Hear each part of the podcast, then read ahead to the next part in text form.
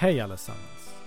Vi vill passa på att varna känsliga lyssnare eftersom vi kommer att spela Call of Cthulhu Sverige som är ett skräckrollspel. Som tar upp ämnen såsom våld, våld i nära relation, döden och människans innersta mörker. Skräckrollspel är något som vi tycker är väldigt kul och jag hoppas att ni där ute som också gillar skräck kommer att gilla detta äventyr. Då kör vi! Det mest demoniska av alla överraskningar är det som är avgrundsdjupt oväntade och groteskt otroliga. Ingenting jag tidigare hade genomgått kunde mäta sig med skräcken i det jag nu såg. Med det bisarra underverk som synen tillför H.P. Lovecraft, Främlingen. I korridoren ser ni detta vidunder stirrar på er. Denna ruttna, ruttnande häst och ruttnande skelettvarelse. På dess huvud så ser det ut som att vingar har vuxit rätt upp och bak från där öronen skulle ha suttit. Skräcken som sköljer över er är inte lik någon skräck ni har känt tidigare. Och Margot, du känner hur den stirrar rätt in i själen på dig. Du börjar ifrågasätta hela friden du gör här. Du börjar ifrågasätta om du ens skulle, skulle följt med på detta konstiga uppdrag ni har hamnat i. Ni står nu stilla, men varelsen tar några trevande steg framåt. Den rör sig ryckigt. Ni hör hur det knakar i vartenda ben. Och den kommer så pass nära så att du skulle kunna röra hästens huvud. Jag, jag tar tag i Vincent och säger ser du det jag ser? Mhm. Vad fan gör vi? Är vi sjuka i huvudet båda två? Vad som än händer, rör inte. Och, och Vincent börjar backa. Ska vi backa långsamt? Ni börjar backa och ni känner att ni kommer inte längre ifrån. Skelettvarelsen reser en hand mot er och ni hör ett rosslande. Kom. Kom, följ med mig.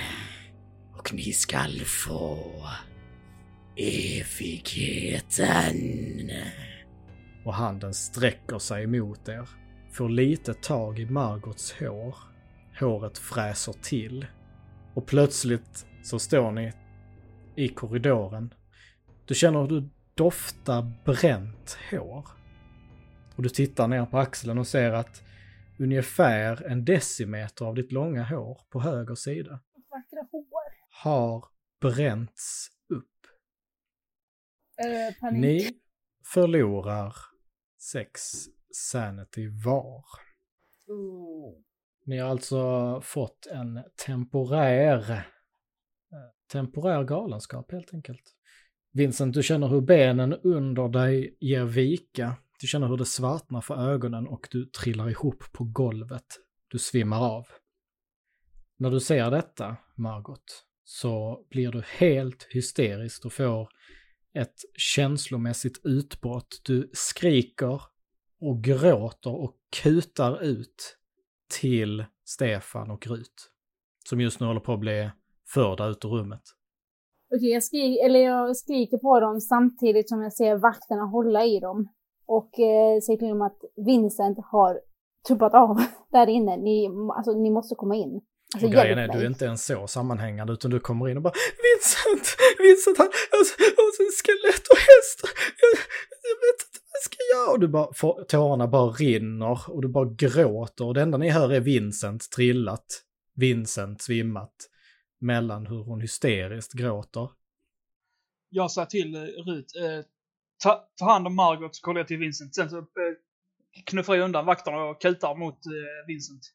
Och vakterna blir ju uppenbart ställda och eh, liksom försöker inte följa efter för att de förstår ju att något har hänt. Och de, de, de förstår att ni är ju inte, ni är inte våldsamma. Eller har visat tecken på att vara våldsamma i alla fall. Så de, de står kvar. De står kvar med korsade armar och liksom ser mest förbryllade ut.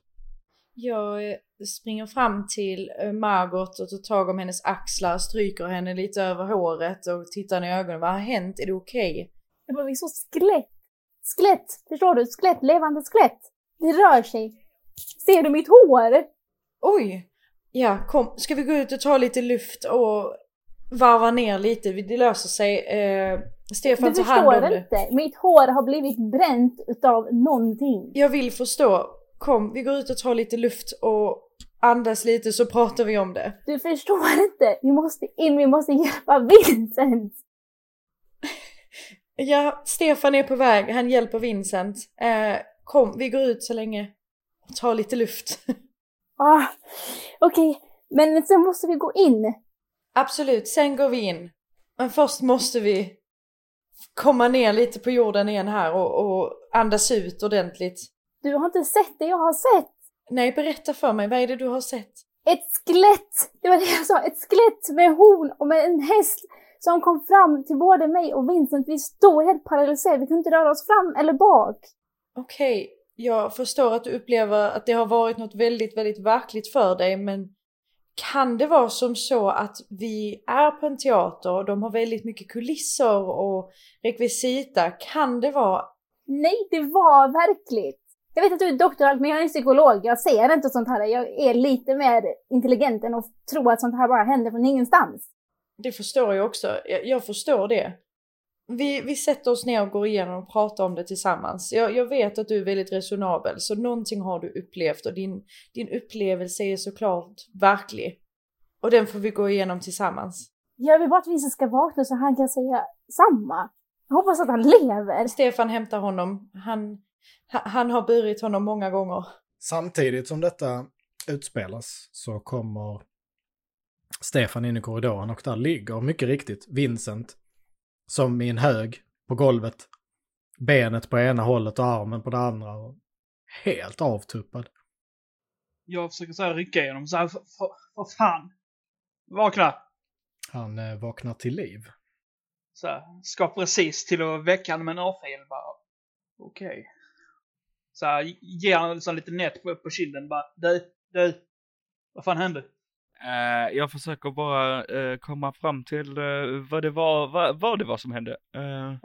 Jag hjälper honom upp. och under tiden så försöker han väl typ få fram några små ord typ som just något levande skelett. Jag, alltså ärligt talat, jag vet faktiskt inte vad jag har sett. En äcklig jävla häst och en jävla massa död och skelett. Åh, fy fan. Jag, jag, jag sa ju åt dig att du inte skulle dricka så mycket när, när du var på Charles Dickens. Eh, Jag har inte druckit sen vi var på Charles Dickens. Vet du vad? Jag har en idé. Du ska uppehålla vakterna, sen ska jag leta reda på den här Johan igen. Vill du att personen som precis har svimmat och knappt kan stå på sina ben ska hålla koll på två vakter? I thought you were smarter than this bro. Men okej, okej. Och jag typ så här trösslar mig ut och vinglar lite och slår in en vägg för att jag är helt tumultad. Det gör du, du slår i, Eh, eller du liksom går och håller dig i väggen. Och kommer runt hörnet och där står vakterna och vakterna rusar fram och vad är det som har hänt egentligen? Arma man, vad, vad gör ni ens här? Alltså, jag, vi vill ju inte bruka våld mot er men vi kan inte förstå vad ni ens gör här. Vi ville prata med skådisarna. Kan inte vara en omöjlighet eller en konstighet? Och jag tänker så här Vincent, att eh, om du nu lyckas på något vis underhålla dem lite så har eh, herr Varg en liten lucka att ta sig till Johan. Uh, men ni, ni, ni två ser, uh, ser starka ut. Skulle jag kunna, för jag, jag har knappt någon balans kvar och så typ trillar jag mot en av dem och bara kan, kan ni hjälpa mig ut? För jag, alltså jag behöver sitta där och få lite luft och jag kan knappt gå. Jag tänkte be dig slå, men när du sa sådär så känns det jättelogiskt. Du trillar i famnen på vakterna och de, ja men självklart ska vi hjälpa dig arma man, det, det är för klart. eh, Du måste vara försiktig. Har du druckit massa ikväll eller? Nej, jag tror, jag, jag tror snarare jag har ätit någonting, eh, ätit något konstigt. Ja, vi- vi, vi ska hjälpa dig ut, vi ska hjälpa dig ut, kom här nu. Och de eh, hjälper dig ut mot entrén. Stefan Jag börjar med att ta mig till Johan. knallar upp för eh, trappan. Och, eh, kommer fram till en sån här klassisk dörr med en stjärna på, som det står Johan. Dock med post-it-lapp. Men ändå. Det är kvar. Mm, bra, jag går in. Du eh, sliter upp dörren och travar in och när du gör det så ser du hur Johan stoppar något i fickan. Är du här igen? Eh, jag går... Jag, lås, jag, jag låser dörren det första jag gör. Sen, sen rusar jag rätt mot dem och håller min hand mot hans hals. Hela friden Karl, vad vad är det du gör? Ike, då vill jag ha ett eh, litet brawl-slag av dig. Där vill jag faktiskt använda mina luck points för att lyckas. Alright, stryk 9. Då har jag 61 kvar då. Och eh, du eh, springer fram och du får fatt i honom och du håller liksom ena handen i skjortan och den andra har du, har du kniven som du håller under halsen. För, för helvete, vad, gör du? Ett ord utan min tillåtelse och det blir det sista du yttrar i detta liv. Okej. V- vad är det du vill? Jo, vi hittade Oscar. Vad, vad pratar du om? Han, han är i Göteborg. Vad pratar du om? Ja, medan han babblar så rotar jag i, i den fickan som jag såg han stoppa ner någonting i. Du eh, känner något svalt, glasliknande material. Och du plockar upp det och du ser det är ett litet prisma. Okej. Jag stoppar det i min ficka. Men du kan inte ta det! Det, det, det är min! Jag jobbar för, jag ska leta upp namnet på honom. Eh, Hans Brauer. Det finns mycket jag in, som, det finns mycket som jag kan göra. Och detta är en av dem. Sen slår jag honom allt vad jag orkar rätt i magen. Puff. Han eh, tappar andan och trillar upp på golvet och ligger och gnyr. Jag ställer knät över eh, precis ovanför svanskotan. Så. Vi hittade Oscar på hotellet som du i det rummet där du, som du delar med honom. Så om du yttrar ett minsta lilla vita lögn så kommer jag att krossa varenda ben i din kropp. Sen visar han, jag, jag har knogjärnet och det kommer inte ta så lång tid. Men du, du fattar ju inte han... Ah, Han tänkte, jag, tänkte, jag tänkte ta den ifrån mig han, och då, då skulle jag inte vara någonting. Fattar du inte hur jag har fått all framgång eller? Vadå, har du, har du gjort en deal med djävulen eller? Djävulen, sånt trams. Nej, du hade inte fattat det där, men jag behöver den för att kunna skriva färdigt mina pjäser. Ah! Vill du veta något annat som gör det svårare för, för dig att skriva? Sen tar, tar jag tag i hans lillfinger och knäcker det. Och det knakar till ordentligt och han skriker. Mm, håller för hans mun. Han försöker få fram orden. Ta den då, ta den då, bara lämna mig. Så. Nu vill jag att du berättar allt du vet. Det... Och han liksom snyftar. Det, det enda jag vet, det är att när jag skriver med den och har, sätter fast den i lampan så skriver jag de bästa verk jag någonsin har gjort. Vilken lampa? En vanlig bordslampa. Okej. Se. Nu märker du kanske att jag inte gör dig illa när du faktiskt talar klarspråk med mig. Du har fucking brutit mitt finger din sjuke jävel! Jag kan bryta handen på dig. Nej, inte handen!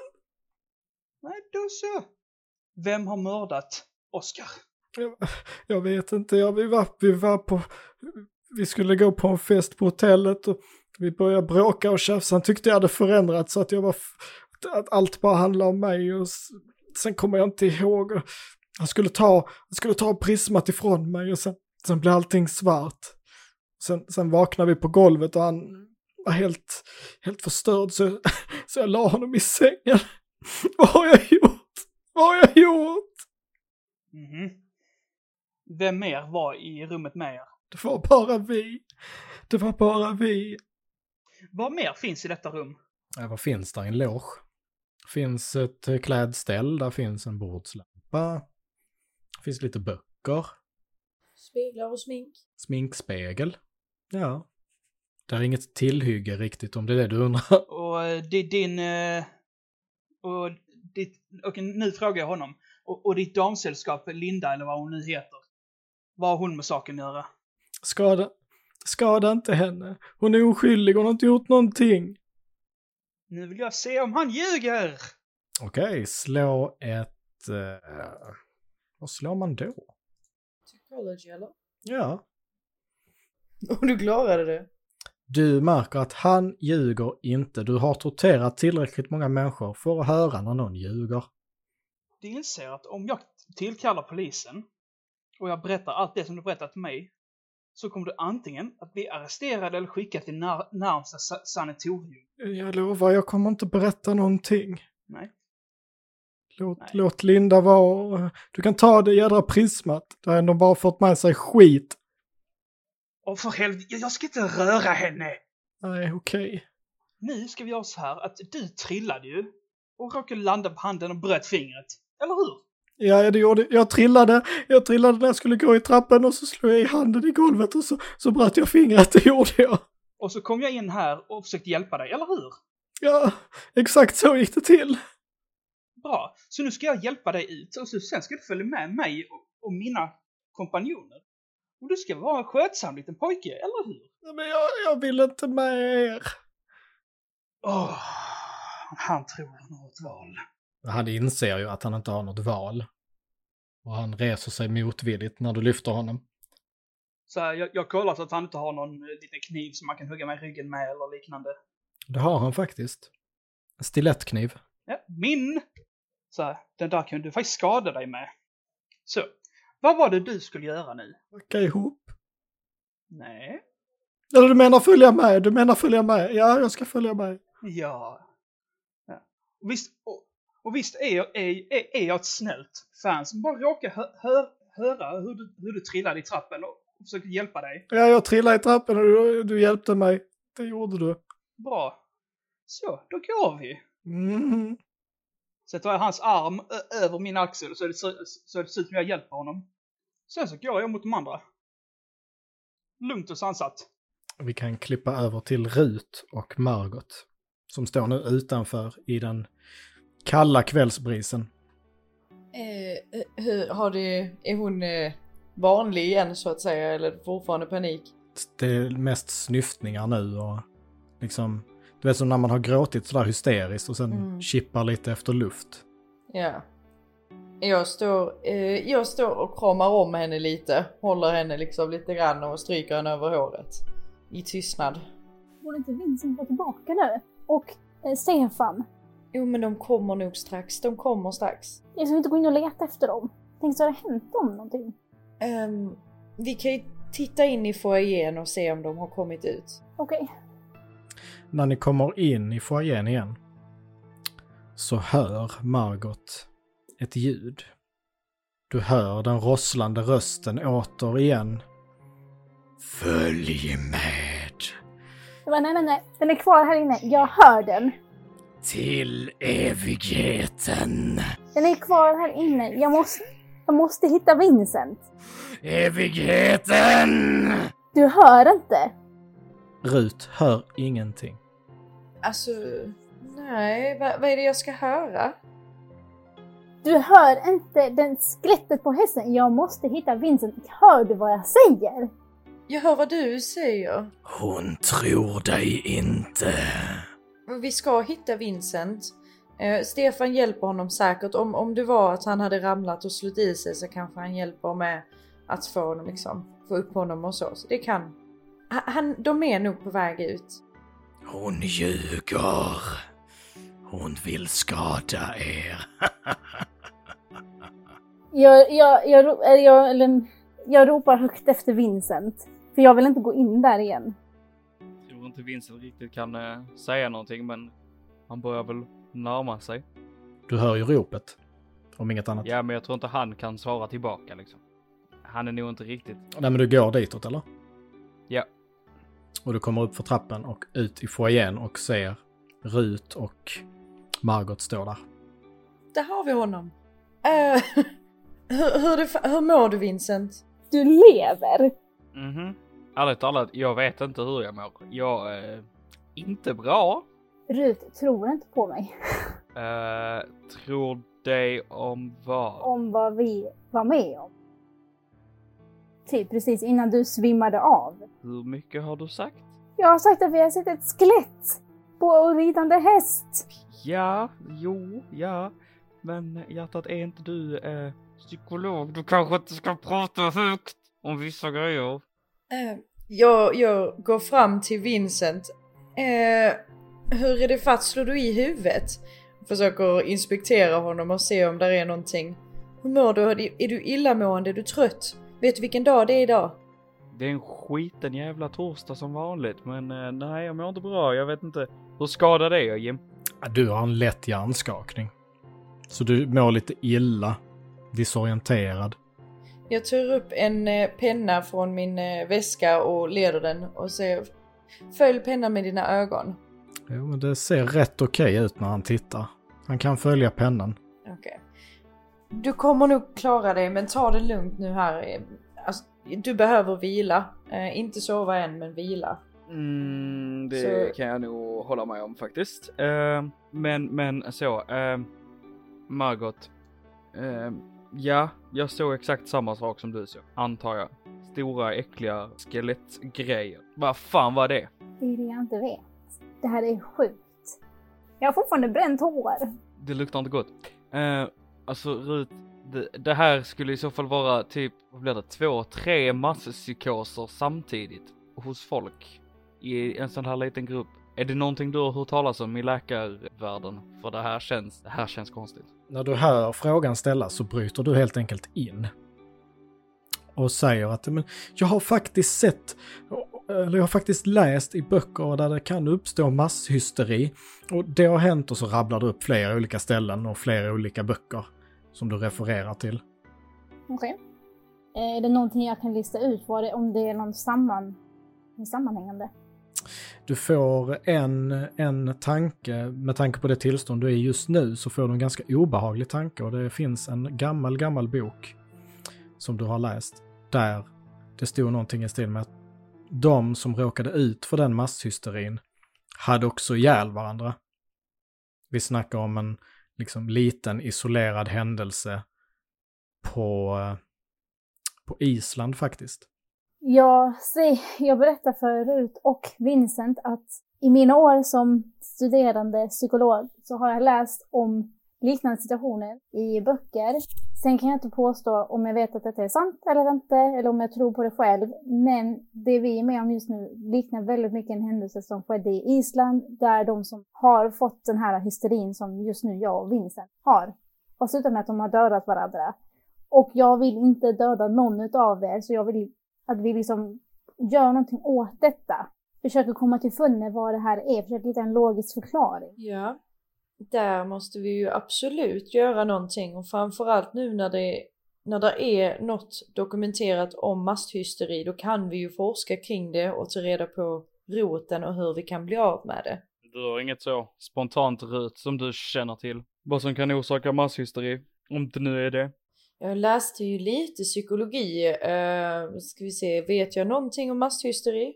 Det du vet om masshysteri är ju att eh, oftast har ju droger varit inblandade, som du är mer en läkare. Mm. mm. Eh, ja, eh, ur ett medicinskt perspektiv då var det lite som jag nämnde vid baren tidigare. Eh, att vid masshysteri så är det ju oftast så är det oftast droger inblandade.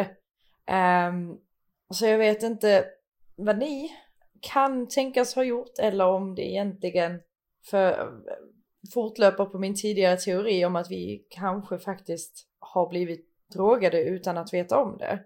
Någon form av hallucinogen drog. Mm. Kan vi testa det på något sätt? Vi kan ju göra ett blodprov men det lämnas ju också in och registreras. Så det Mm. innebär ju att om det är positivt så kommer vi ju vara tvungna att kontakta polisen. Ja, nej. Jag vill nog bara sova på det då. Kan vi ta oss ut härifrån? Jag tycker fortfarande detta är väldigt läskigt. Det ger mig goosebumps. Kan vi gå ut?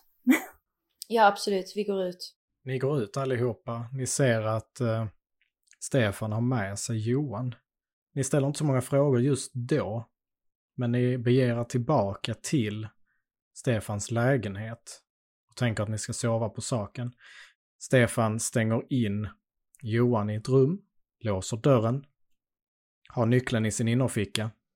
Rep och eh, munkavel och hela faderullan liksom. och eh, sen går ni alla och lägger er. Det är ju gott om soffor och sängar. Lite lyxigare lägenhet. Eh, jag tänker att eh, en av hela tiden vaktar Johan. Jag tänker att det kanske är Stefan som vaktar utanför, Absolut. som är minst tilltyglad. Har eh, knogjärn och i, i ena handen och pistolen redo i den andra. Du sätter dig på en eh, pinnstol utanför dörren och eh, liksom vilar. Du är inte supertrött, du är van vid att stanna uppe. Men ni andra går och lägger er. Och ni somnar. Rut håller lite extra koll på Vincent och bedömer nog att det är nog okej för honom att sova några timmar. Danna, eh, alltså, ser till att vara tillräckligt vaken för att kunna hålla lite koll på honom tills det känns safe. Den lägger du dig också. Eh, under tiden jag vaktar jo, Johan, alltså jag går ju in, in och ut ur det rummet med jämna mellanrum. Och kollar till honom, ja. Ja. ja. Han har ju somnat. Han är ju helt dränerad av skräck ja. och Och, smärta. ja. och jag har tömt fickor och allt vad det heter på dem. Liksom. Mm. Så du hittar ju en plånbok, en eh, fickur och eh, hans hemnycklar då. Och eh, morgonen gryr. Stefan, du sitter på stolen och du, du vaknar till för du, du märker att du har somnat. Mm, du känner dig ändå väldigt trygg i det för du vet att du har låst dörren. Margot däremot har inte sovit i många timmar. Du har legat och vridit dig i sängen och du har hört viskningar. Varenda skugga som har fallit i rummet har gjort att du hoppar till. Du hör liksom folk gå, ha, gå förbi utanför på gatan, ungdomar som varit ute och festat och minsta lilla ljud har gjort att du har vaknat till. Så du är dyngtrött. Rut känner sig ganska okej under förutsättningarna. Har fört, gjort, eller fört sig väldigt professionellt, van vid att jobba sent, haft ett litet mission med att hålla koll på Vincent och Vincent vaknar och känner sig mest illamående men i övrigt ganska okej. Och eh, Vincent, du, du går ut i köket och dricker ett stort glas vatten och efter du har gjort det så känns det mycket bättre. Rut följer efter ut i köket eh, och kollar i kyl och sånt och skafferi och ser om det är någonting hon kan laga en lätt frukost åt de andra eh, med. Det finns det. Där finns kaffe också. Så du lagar lite klassiskt ägg och bacon och eh, brygger kaffe till hela sällskapet. Och du bär in några tallrikar med mat till alla, bär bort en tallrik till Stefan som sitter på pinnstolen. Och ni sitter och äter i tystnad tills någon av er bryter tystnaden. Så, eh, jag plockar fram den här prisman ur min ficka. Och eh, jag berättar hela historien om eh, vad som hände i, det, i deras hotellrum. Och vad han sade sig göra med den här prisman. Utelämnar du detaljen om att du bröt hans finger? Han trillade. Jag försökte bara hjälpa honom. Är det obvious att han uh, ljuger? Eller rättare sagt, ser Vincent att han ljuger eller vet Vincent om att han inte talar sanning? Vincent vet nog om det. Frågan är om Vincent vill lyfta det just nu. Nej, det vill han inte. Jag vill bara veta. Ja, du förstår. Jag förstår. Han är inte en bra lögnare helt enkelt. Jo, men du vet hans... eh, you know his MO, som man säger. Okej. Ja, da- ja, sure. Du kan, du kan den typen av människor. Eh, jag svarar bara ja, fy fan det är ett helvete att trilla. Och tittar lite på han. Säger inget mer. Gör inget mer. Så eh, den här grejen har någonting med det här mysteriet att göra. Det är jag säker på. Förlåt, jag behöver bara förstå. Varför är han här och varför sitter du utanför dörren hela natten? Är vi, är vi medbrottslingar till, till ett brott nu? Nej, snarare tvärtom. Varför är han här? Varför håller du honom här? Jag förstår inte. För, för att det är ju uppenbart att det är han som har fått ett jävla psykbryt och mördat Oscar. Och varför har vi inte lämnat över honom till polisen? Det kan vi absolut göra nu. Ja, för annars betyder det att vi har kidnappat honom. Och det, det är ett brott. Fast eh, är han inte här av egen vilja? Eh, Stefan. Det Stefan vet om han kan upplysa de andra grupperna om, det är ju att man får, man får använda en viss mängd av våld för att som civil gripa någon som bryter mot lagen. Och enligt det vi har sett så, enligt Stefan, så är det ju uppenbart att det är Johan som har utfört detta illdåd liksom. Till följd att vi lämnar över till polisen. Absolut. Ja, jag behöver bara försäkras att det kommer att göras direkt. Okej, men nu känns det lite bättre så vi kan prata om glasbiten du har i handen. Eh, en fråga Stefan.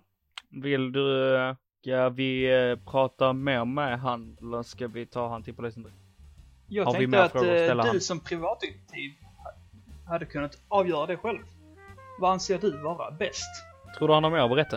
Ur, ett ur en polisperspektiv skulle jag gärna vilja höra vad som är bäst. Att hålla kvar en person mot hans vilja eller att lämna över honom. Det hade ju kl- helt klart varit att lämna tillbaka honom. Men han kanske vet någonting som han inte vill berätta för polisen. Och vi hjälper faktiskt polisen. Stefan, var, var är din telefon? På väggen där. Ja. Ni har tills jag har ringt polisen och de kommer hit. Ja men det är absolut. Vill du följa med in, in här, eh, Vincent? Eh, ja men det är, eh, kan jag väl göra. Kaffet eh, tar jag med mig också. Ja, Stefan tar med sig sitt kaffehus. Är det så smart att Stefan följer med in om han redan har en relation till Johan? Jag tänker, alltså det är väl bättre att någon kommer in och gör ett nytt intryck. Han kanske känner sig mer öppen.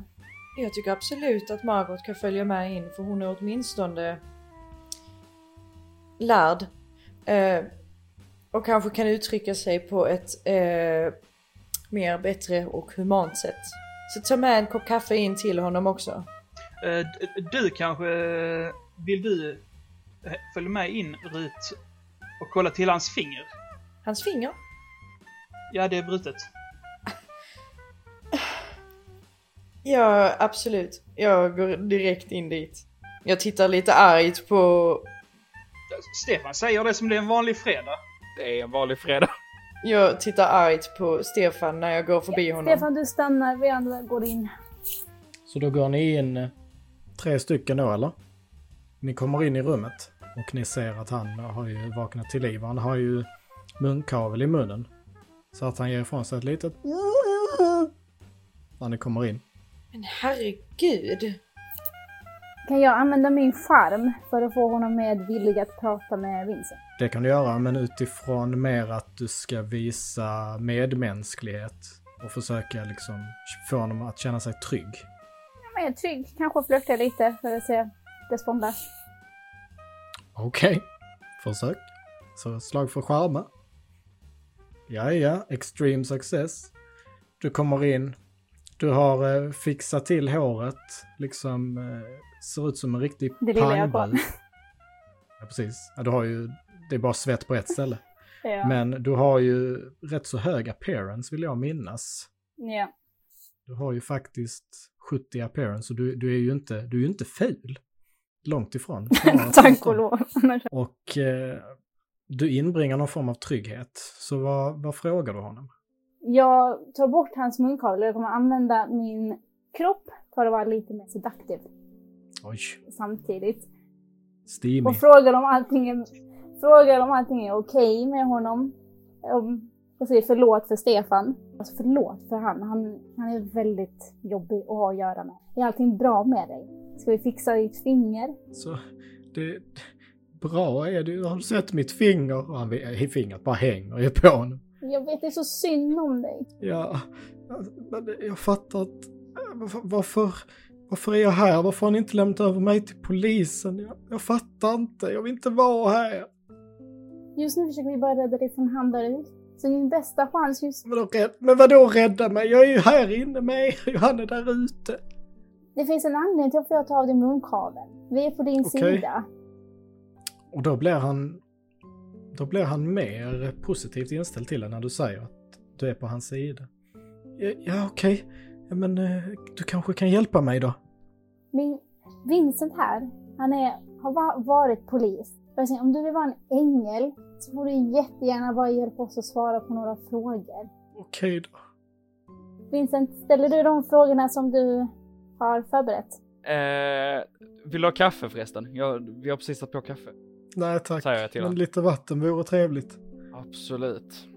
Och när jag pratar med honom så tänder jag också en cigg bara för att det, det är typ nyvakent tillstånd och cigg får att liksom kicka igång huvudet. Uh, du, vi eh, kollade det där rummet du var i och jag tror inte det är så bra om du är det enda vittnet för du är rätt suspect, misstänkt.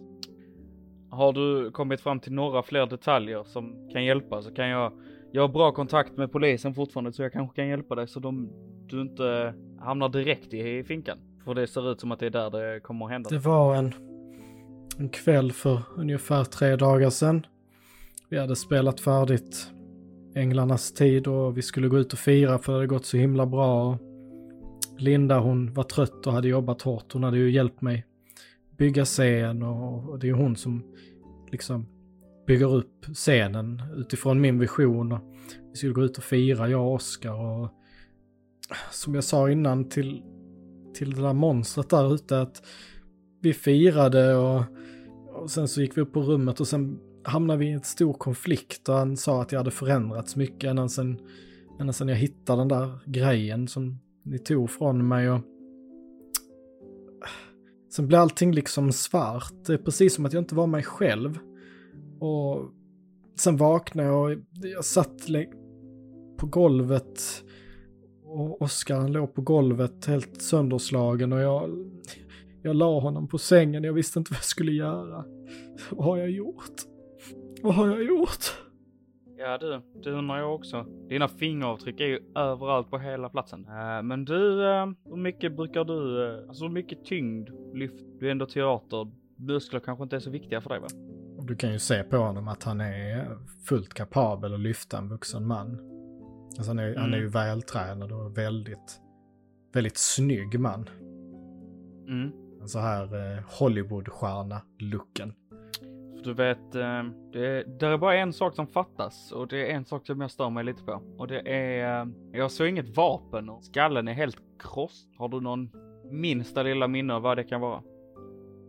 Som sagt, det blev svart. Jag, jag vet inte, men jag hade blod på händerna. Jag, jag hittade ett, ett, ett, ett stolsben och det, det var också täckt med blod, men jag slängde det. Jag slängde det i havet. Så du ger mig inte jättemycket att uh, berätta för polisen här. Du har inget som kanske kan hjälpa dig. Du förstår att när han pratar, han, han känner verkligen ånger för vad som har hänt. Han slår dig inte som en våldsam person. Och han har förstått vad som har hänt helt enkelt. Och har väl någonstans börjat landa i någon form av acceptans. Det är lika bra att du lämnar över mig. Både du och jag vet. Jag kan inte förklara det, men det, det måste varit jag. Du, jag ska, jag ska, när mina kollegor kommer ska jag prata med dem. Jag ska kanske kunna hjälpa dig. Sen går jag ut till, Eh, men jag bara frågar honom om han hade någon känsla från när det var mörkt, om han hade, kunde känna igen någon känsla eller några tankar som gick igenom. En känsla av total makt och ett löfte. Ett löfte om evigheten. Eh, jag, jag kollar på Vincent, men jag vill inte säga någonting när eh, Rut är där inne. Vincent möter eh, ögonen och typ så här sparrar upp och kollar tillbaka på Johan och bara vad fan sa du? Jo, ett, ett löfte om evigheten. Jag kan inte riktigt förklara det, men Är det här kopplat till amulett? Nej, amulett. Menar du prismat? Ja. Ja, alltså ända sedan jag fick det har jag känt mig väldigt mäktig och alltid skrivit så fantastiska föreställningar. Och det var ju därför Oscar blev så arg på mig. Han menade att jag blev känslokall och uppfylld av mig själv och jag puttade honom någon gång på, på övningen och jag, jag sa att det var på skoj men och han tolkade nog det som att det var på skoj men jag kände ett raseri. Eh, jag tar hans hand och säger jag tror inte att det är du har mördat. Och han-. Han tittar bara ner i golvet nu. Och sitter tyst. Och börjat förlika sig med vad, vad det är som har hänt. Eh, jag går ut mot Stefan men på vägen så säger jag du eh, Rut, han du, han du ringa eller vill du att jag går och gör det nu? Eh, ring Jag fixar hans hand. Ja, super. Eh, och så går jag till eh, Stefan först och bara du den där eh, prismagrejen, vi får nog, eh, vi döljer den va? Ja, jag har lagt i den här påsen där. Bra, vi kanske ska gömma den så att polisen inte tar den. Eh, jag tänker den kan vara rätt viktig. Antingen håll den på dig eller... Jag vet inte, gör något. Uh, Jim, det jag gör med här prisman i påsen, det är att jag lägger den i eh, bakom, eh, eller längst in i skafferiet. Ja. Och jag går och ringer polisen. Berättar att min utredning har lett mig till Johan och han är just nu här i den här lägenheten. Och vi har han just nu under kontroll. God uppsikt. Polisen anländer med denna gång, och denna gången så kommer också Adam, polischefen. Och han eh, träder in i lägenheten och de andra poliserna får bort Johan och Johan gör inget motstånd, han följer med. Och eh, Adam, han säger, hette han verkligen Adam? Visst gjorde han? Han heter Adam. Han gjorde det, ja. Adam Bergström. Så var det, Adam Bergström. Och han eh, kommer fram till eh, Vincent. Ja, det var ju, det var ju jäkla bra att du hade tid att hjälpa oss faktiskt. Eh, Får nog ja, lite be om ursäkt för det där med att du hade nog mycket tid och att eh, affärerna inte gick så bra. Du, du är ju faktiskt precis lika kapabel som när du jobbar hos oss. Jag löste det på, vad var det, fyra timmar? Ni har hållit på med detta i hur många dagar? Alltså vi, ja, du vet, vi, vi har ju haft svårt med bemanningen som sagt på grund av upploppen. Det har varit svårt att prioritera och, och få dit uniformer. Men eh, det var ju jättebra att du kunde hjälpa till. Uh, jag inflikar där faktiskt.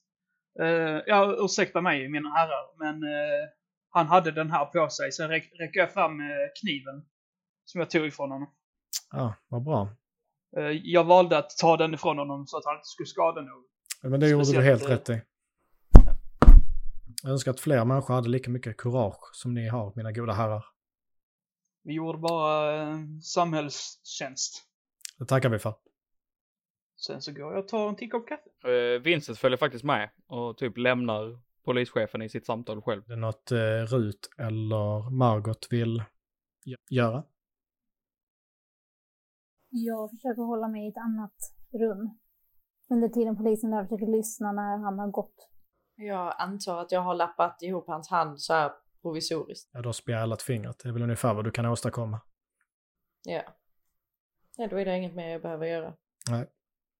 Polischefen han eh, kommer in i köket och där råkar Margot och Rut också stå. Och så säger han, "Ja, men eh, på återseende då, mina herrar, mina damer. Och eh, tar han på sig sin polishatt igen och vänder på klacken och går ut. Eh, jag stänger dörren efter honom. Sen så... eh, ja, ja, jag stänger. Sen så går jag mot Rut faktiskt. Och ser väldigt... Eh, ser ut som jag skäms.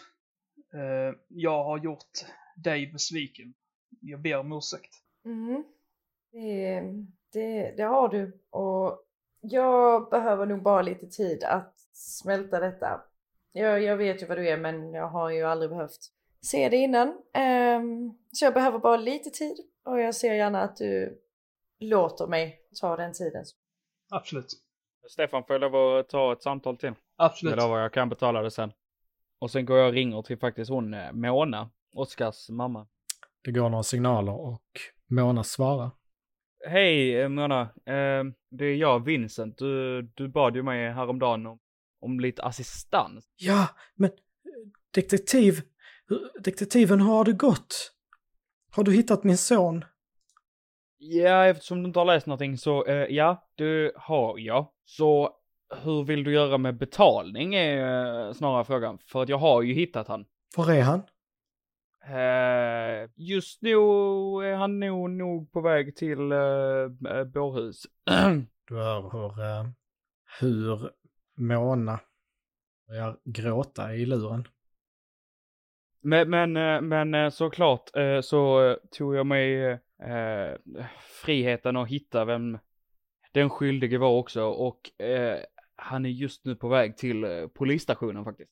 Och jag är verkligen ledsen att behöva berätta det här för dig men eh, vi hittade han på hotellet och det var, det var Det var faktiskt Johan som hade, troligtvis, vad vi tror, gått eh, bärsärkargång kan man säga. Jag, jag, jag ville bara att du skulle höra det för mig så du eh, inte får massa fixidéer från polismästaren eller media. Men, men, men återigen, eh, hur, eh, hur gör vi med eh, betalningen?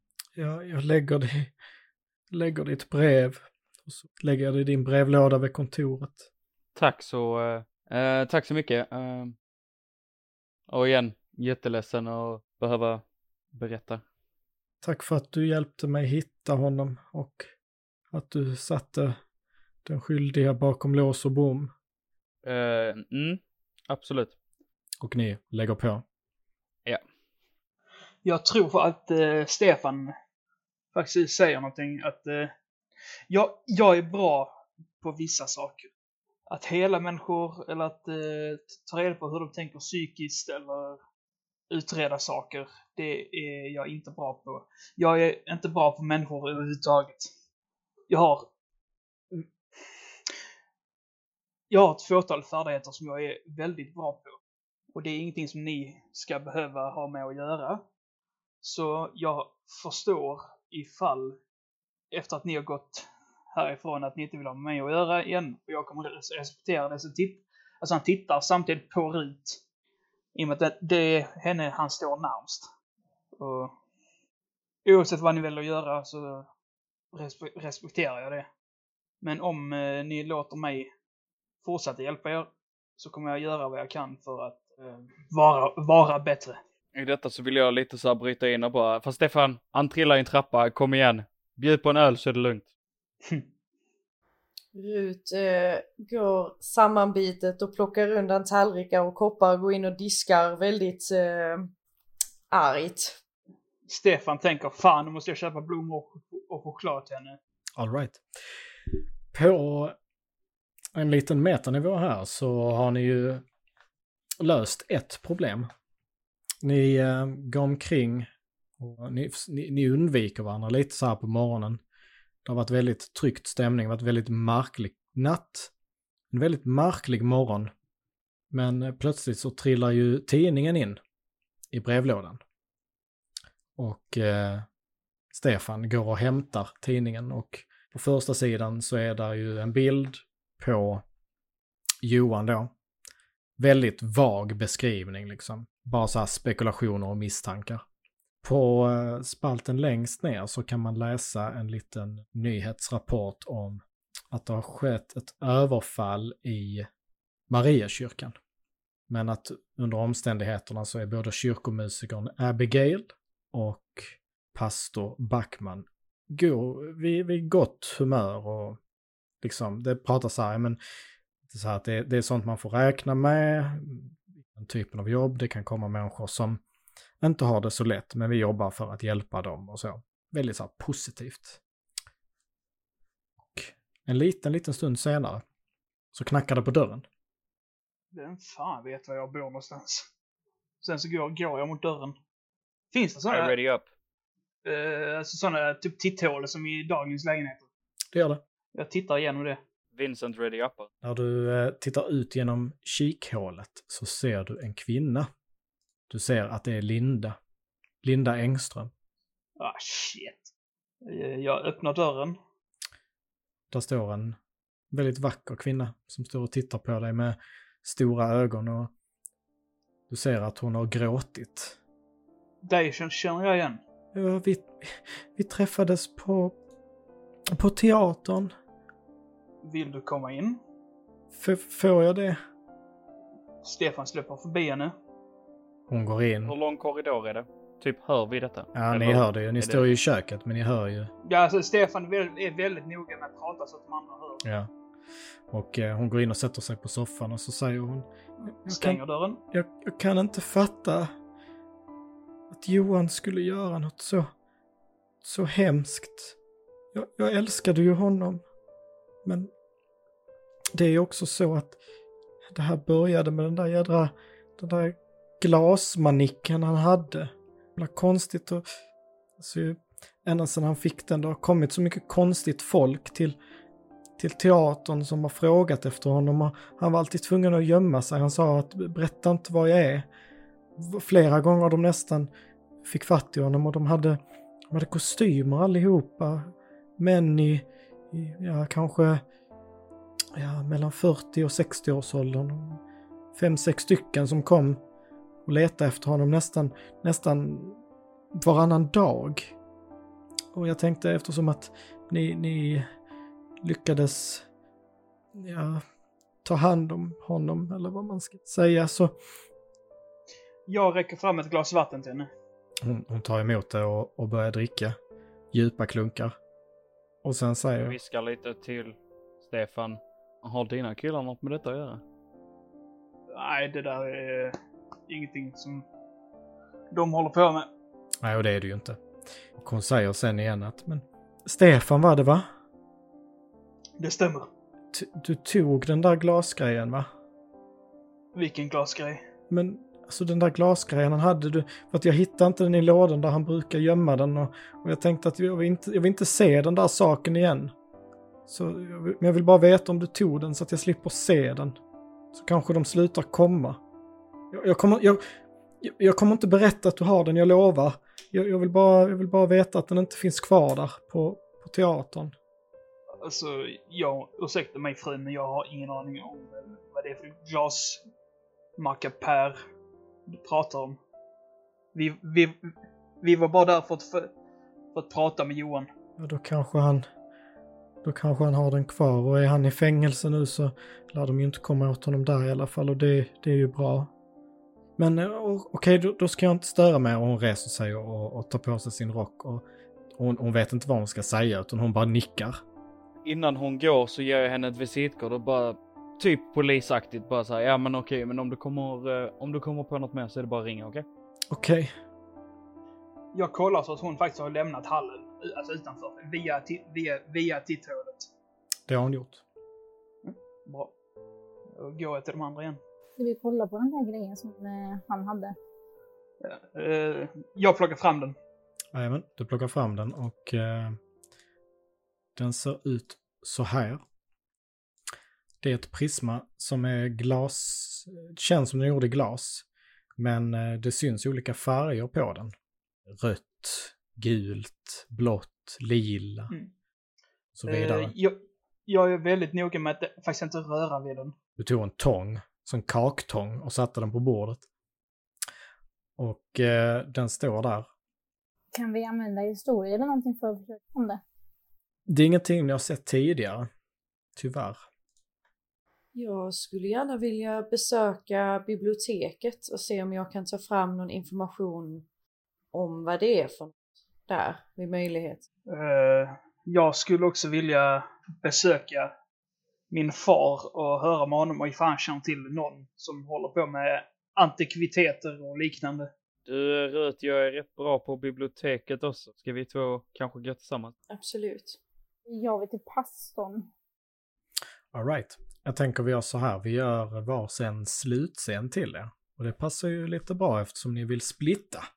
Och det är ju mitt på dagen, så att det, eller mitt på dagen är det inte, det är ju strax innan lunch. Så ni äter något lätt och sen ger ni er av. Eh, vem av oss ska hålla koll på prisman? Så att vi inte bara lämnar den här lägenheten. Jag tänker inte ta i den. Inte jag heller. Eh, du eller jag, jag tror du är den som kan försvara den bäst. Jag är nog den som kan gömma den bäst, men du är nog den som kan försvara den. Eh, då tar jag den då. Ska vi mötas eh, här igen efteråt? Det kan vi göra. Som började. Vi börjar med biblioteksbesöket. Så vi hoppar över till biblioteket. Ni kommer in på biblioteket. Där är inte så mycket folk. En fredag. Och eh, det kommer fram en expedit, och, eller en bibliotekarie snarare. Och säger, ja men eh, vad kan jag hjälpa er med idag? Vi, vi ska bara kolla efter några, några böcker om eh, eh, religiösa symboler, kanske? Ja. Och jag tänkte läsa lite på om historiskt om eh, gamla, gammal mekanik. Eh, från forntiden. Ja, men vad trevligt. Eh, sek- sektion A3 och eh, sektion D6. Så hittar ni de grejerna. Ja. Ja, ja men vad bra. Tack så mycket. Toppen. Tack. Och ni går iväg och det skulle kunna få ett library use av er bägge. Det var knappt så du förstod vad bokstäverna betydde. Inget vidare slag. Och, och för mig så är det lite bättre va? Ja, för det gick Jesus, ja. väldigt bra. Vincent hittar följande i boken. Han hittar en väldigt gammal, dammig bok som du av en händelse råkar se när du tar ut en annan bok. Den ligger liksom intryckt bakom andra böcker. Och du ser den här symbolen. Ett pergamentliknande papper trillar ut ur boken. Det ser ut som någon form av religiös symbol. Problemet är att kroppen som står i mitten av pappret har vingar och ser väldigt tanig, nästan skelettliknande ut. Lite som en, men också som en fladdermus. Huvudet är täckt av tentakler och mörka svarta ögon och ovanför huvudet så är det en gloria som liknar en halvsol med ljusstrålar som skjuter ut från glorian. Runt om är det en pentagramliknande cirkel med symboler som du inte riktigt kan förstå. Och längst ner så text med ett språk du inte heller förstår. Och du har aldrig sett det tidigare. När du står där och håller i pappret så känner du obehag skölja över dig. Och du eh, kan, du känner hur det liksom blir kallt i rummet och så hör du återigen en rosslande röst som ekar. Som säger Evigheten. Jag vill vika ihop pappret för övrigt. Ja, du viker upp pappret Ta med och det. stoppar det inom fickan. Samtidigt, Stefan Varg, Mhm. du träder in i din eh, chefs kontor. Han vänder sig om. Han har stor, ni vet sån här fåtölj som eh, gudfadern har. Ja, precis. Fast den kan snurra, såklart. Så han vänder sig om och Nämen Stefan, hallå! Det har jag inte sett på några dagar. Nej, jag har eh, haft lite att göra. Ja. Som det kan vara, som det kan vara. Vad har du på hjärtat min vän? Allt, allt väl med dig? Ja, du vet, business som vanligt. Det är mycket, mycket som ska in, mycket som ska ut. Så sant så. Eh, jo, jag ska gå rakt på sak. Jag har ett litet problem. Jag bör få kontakt med en person som sysslar med, vad kallas det, Hur ska jag veta det? Antikvi... eh, alltså antika grejer. ja, det har vi ju massor av. Du, du vet så lite mysk och skit. Ja, ja, ja, men sånt har vi ju smugglat in. Det vet du ju. Ja, jajamän. Jaha, jo, men vi kan, jag kan ge dig numret till uh, Mr. Ronald. Det hade uppskattats. Jajamän. Och han sträcker över, han, han skriver på en lapp och så sträcker han över det. Och så... Jag lägger det i kavajfickan. Ja men kanon, kanon.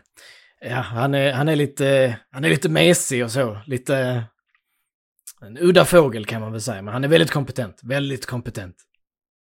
En udda fågel men väldigt kom kompetent. Ja, det, ja. det är bra att veta. Ja. Var det något mer min vän? Eh, nej, så länge inte du uh, har någonting till mig så... Nej. Vi har rätt bra koll. Ja, förresten, förresten, där är en sak. Det är hört att det har blivit lite konkurrens. Känner du till eh, de där jädra frimurarna? Jag har säkert läst det någonstans. Ja, det finns ju en loge här i Helsingborg och de... Alltså det, det ryktas om att det är lite rörigt i den logen för tillfället och vi har ju fått några, några jobb från dem så att säga. Plocka in lite antikviteter som vi har smugglat in och du, ja, du har ju sett lådorna själv. Men eh, det, ja, det, det verkar som, och du vet, det går ju ett rykte om att det är de som styr i stan egentligen va. Men, men om det nu är lite rörigt i deras led så uh, skulle vi kanske kunna expandera. Jag vill bara berätta så att du är beredd. Ja, absolut. Jag menar en vacker dag kanske det är du som sitter i den här stolen. Eller ja, det hoppas jag att det är. Om du anser mig vara värdig, så absolut. Det finns ingen som är mer kompetent än du, Stefan. Ja. Du eh, hedrar mig. Men förhoppningsvis så ska det inte ske på länge. Man vet aldrig. Det är ju som de säger. mörkret bara tar. Så sant. Men eh, om du ursäktar mig så jag skulle behöva gå tillbaka till eh, bokföringen här. Du vet, även om man driver lite, ja, business så att säga, så behöver ju faktiskt papperna vara rätt. Håller med fullständigt. Jajamän. Sen så börjar jag gå. På återseende. På återseende. Margot, när du eh, kommer in i kyrkan så hör du hur det spelas vacker musik från orgeln. Du ser en kvinna sitter och spelar och det är en sån där kistorgel, lite mindre orgel.